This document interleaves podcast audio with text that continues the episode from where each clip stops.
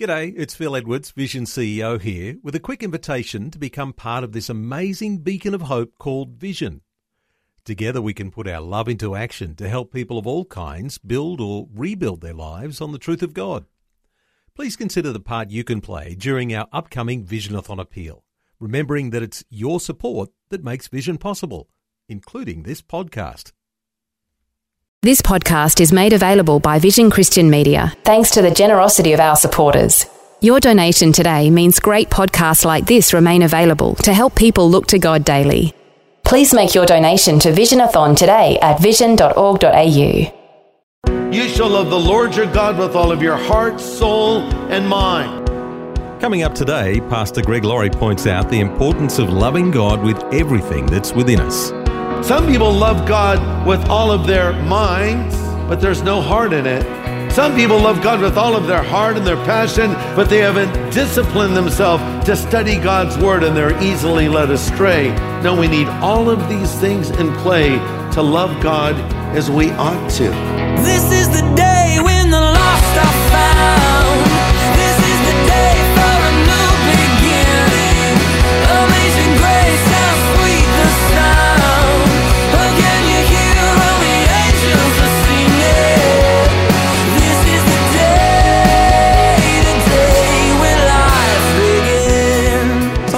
easiest to see our human idiosyncrasies in other people.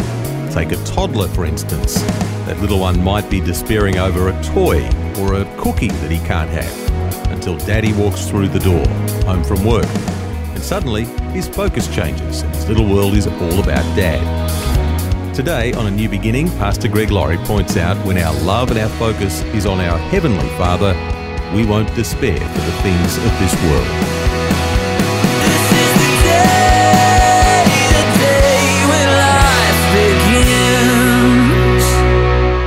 The heart. How often do we hear that expression? It's a phrase that's used constantly. For instance, if you're sad, you say, Oh man, I'm heartbroken. If you find that someone is insensitive to what you're talking about, you might say something along the lines of, You know what? You are heartless. Or if someone is very emotional and quick to express the way that they feel, we might say of them, Well, you know, they wear their heart on their sleeve. And then there's countless songs about the heart as well. The Eagles sang about a heartache tonight. Bruce Springsteen sang of his hungry heart. Neil Young sang about searching for a heart of gold. And then, of course, there's Billy Ray Cyrus who sang about his achy, breaky heart. And maybe that's why Toni Braxton recorded a song called Unbreak My Heart because she got an achy, breaky heart. So she wanted it unbroken. So, what have we learned so far about the heart from some of these songs? Your heart gets broken, then it gets unbroken. That's a lot of trauma for the heart, don't you think? No wonder Stevie Nicks saying, Stop dragging my heart around. Because your heart can be broken, it can be unbroken, it can be drug around. And that's probably why the Bee Gees recorded a song, How Can You Mend a Broken Heart? What do we mean when we say the heart? Usually we're referring to our emotional center. The way it's usually framed uh, goes along the lines of, well, my mind tells me to do one thing, but my heart tells me another. You know, a lot of crazy things have been done in the name of, I'm doing this from my heart. Princess Diana once said, quote, only do what your heart tells you, end quote. I guess Woody Allen believed that when he left his live-in lover and took up with her adopted daughter. It was quite the scandal. When he was asked why he would do such a thing, his explanation was, well, the heart wants what it wants. Yeah. What is all this talk of the heart? Doing what the heart wants, uh, etc. Well, this is a very important subject. Let me first say that you should not let your heart tell you what to do because your heart can mislead you. The Bible also speaks of the heart, and here's what it says in Jeremiah 17 9 The heart is deceitfully wicked above all things. Who can know it?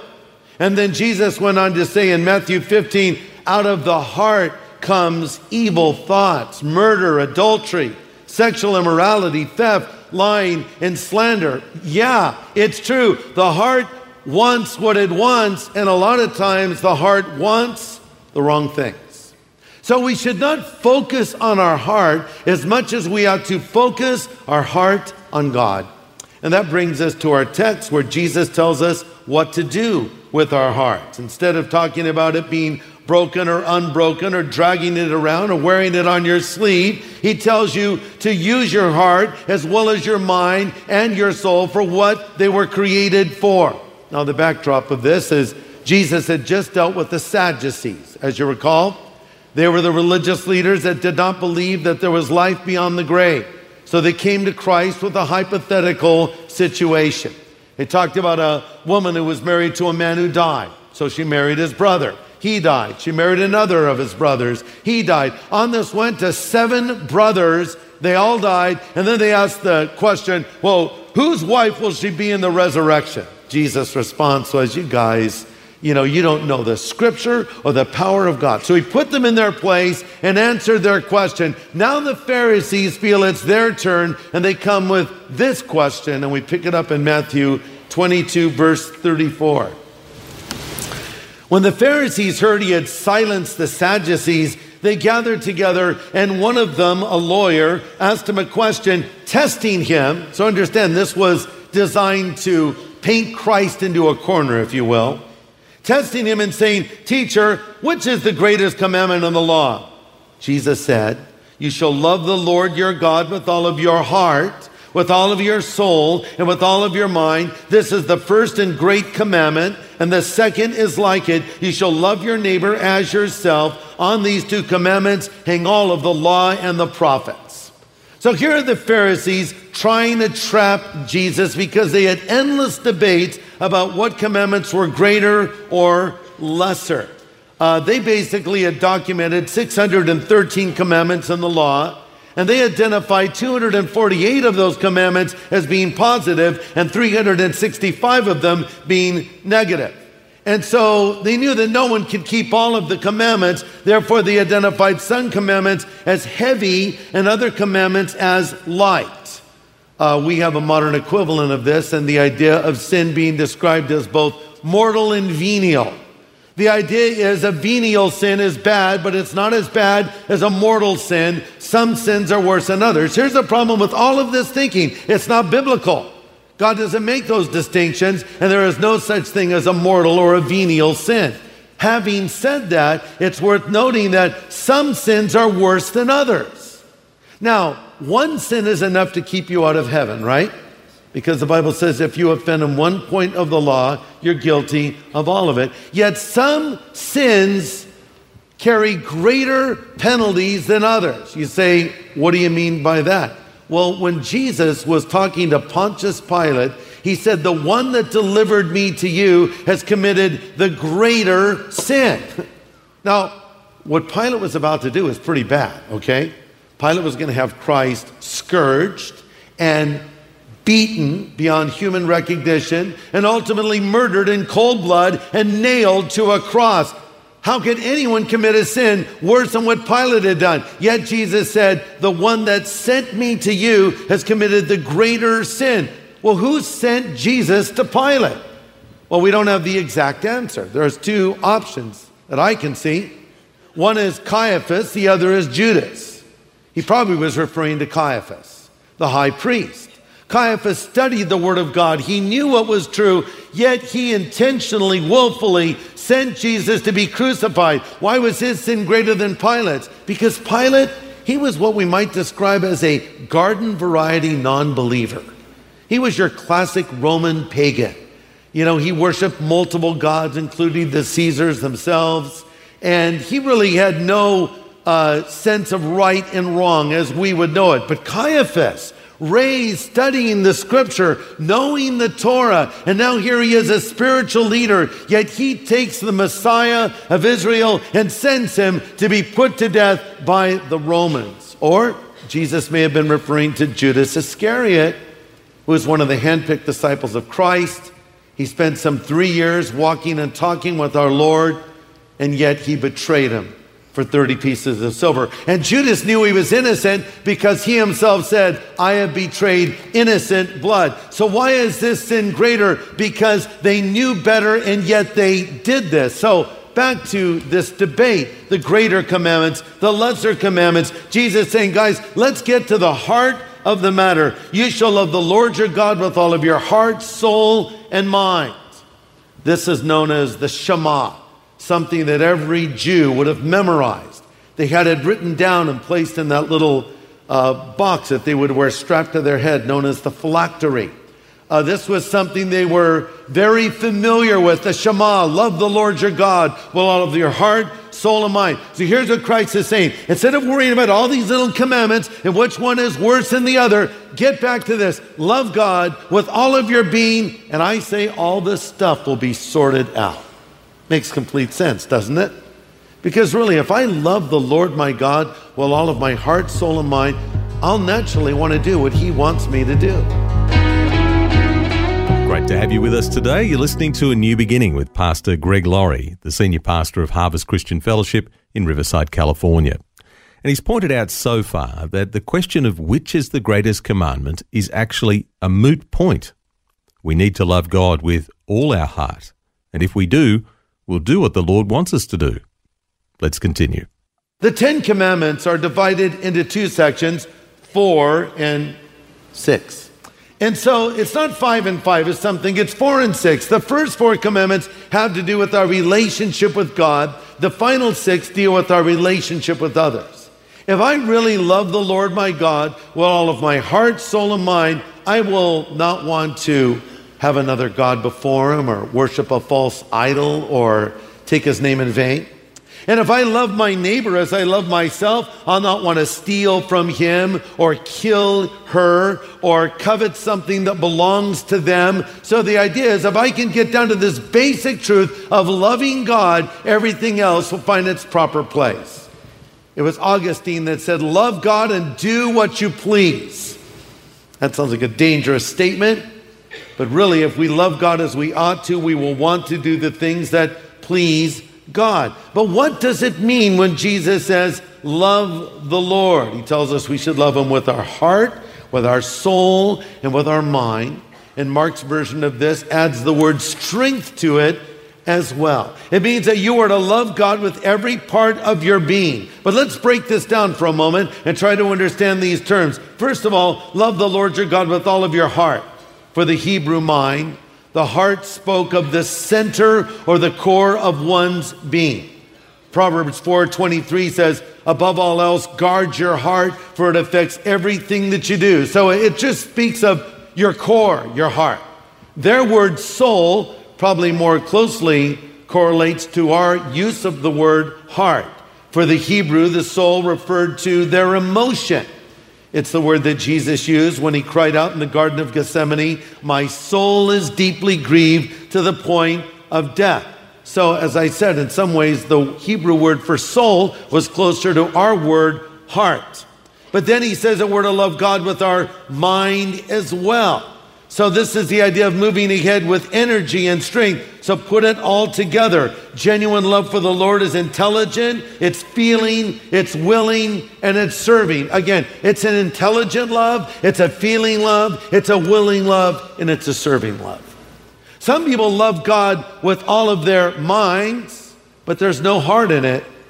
Uh, they love to study, they love to be correct theologically, but there's no passion in their life. Some people love God with all of their heart and their passion and their emotion, but they haven't disciplined themselves to study God's word and they're easily led astray. No, we need all of these things in play to love God as we ought to. If we can love the Lord as we ought to, then our life will find its proper balance. But guess what? This love that we have for Christ can be walked away from. Sometimes we don't love Him as we once did. We look back in our lives as Christians and we'll say, There was a time in my walk with the Lord where my love was much stronger than it is today. I have effectively left my first love. Uh, this happens in marriage all the time. You know, when two people are, are newly married, maybe you see them out and about, they're so affectionate You see this young couple holding hands, gazing into each other's eyes, kissing. You say, they must be newly married. Why? Because people who have been married for a while don't do that anymore. Or when that newly married couple has their first conflict, we say, ah, the honeymoon is over, right? Well, this happens in our faith too, where that affection is gone, that passion is gone, the communication is broken down, and in effect, the honeymoon is over. This was the situation with the church uh, in Ephesus that Jesus spoke to in the book of Revelation. They were an active, busy, engaged church but they were lacking in love. So let's read about them now. Go over to Revelation 2, verse 1. To the angel of the church of Ephesus, write, These things says he that holds the seven stars in his right hand. This is speaking of Christ, who walks in the midst of the seven golden lampstands. This is a picture of the church. So here's Jesus walking through the church. I know your works, your labor, your patience. You cannot bear those who are evil. You have tested those who say they are apostles and are not, and you found them liars. Verse 3. And you have persevered and have patience, and you have labored for my name's sake, and you've not become weary. Nevertheless, I have this against you. You have left your first love.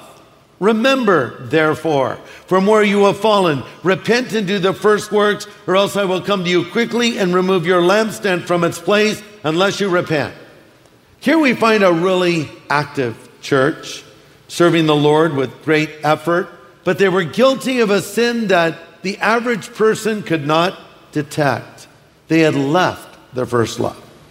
It doesn't say they lost it. Sometimes people ask the question Have you lost your first love? You don't lose it, you leave it. That's the word Jesus uses.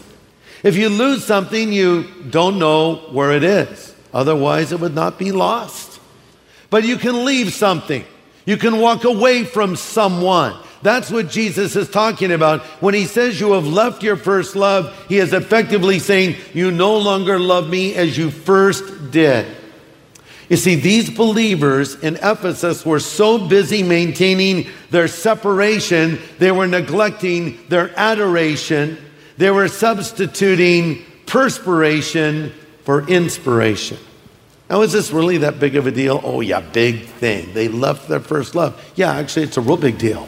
Because if you read the words of Jesus to the seven churches and Revelation, you'll find things get progressively worse. Starting with a breakdown of the first love to the church of Ephesus and culminating with the outright rejection of Christ in the church of Laodicea, where we find Jesus is on the outside trying to get in, saying, Behold, I stand at the door and knock, and if you'll hear my voice and open the door, I will come in. That verse is often quoted as we tell non believers uh, about how they can accept Christ, but in its context, it was to the church, the unbelieving church. And so this is how things can get worse. So, yes, it is a big deal to leave your first love because it can lead to worse things down the road.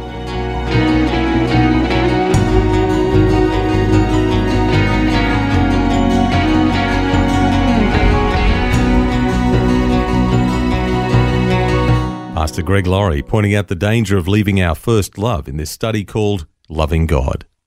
And next time, we'll have some more insights from Pastor Greg's message on the importance of loving God. But before we leave today, here he is once again with one more thought about love in marriage. Now, I'm not saying that even after you've been married for years that you should have the emotions of a person that just met someone else. You know, maybe when you first met your husband or wife to be, or maybe it's your boyfriend or girlfriend right now, was a big thing. You saw them and you got all excited and you were nervous about meeting them and you didn't know what to say. And then you spent some time together. And even now, when they walk into the room, your, your mouth goes dry and your head gets light and your heart feels like it has butterflies in it. If I still felt that way with my wife that I've been married to for 37 years, she'd probably think I was having a heart attack. See, the, the love of marriage is deeper than the mere emotional thing that brings you together. So God is not saying, I want you to always have your heart aflutter and have an emotional experience with me. He's saying, I want a deeper, committed, lasting love, and I want it to stay strong for a lifetime. This the day. day, the day when life begins. Today's message from Pastor Greg Laurie was called Loving God. If you'd like to listen again, just download the free Vision Christian Media app, where it's available as a podcast. Or for a copy on CD, contact Vision Christian Store on 1800 00 50 11 or go to visionstore.org.au. Thanks for taking time to listen to this audio on demand from Vision Christian Media. To find out more about us, go to vision.org.au.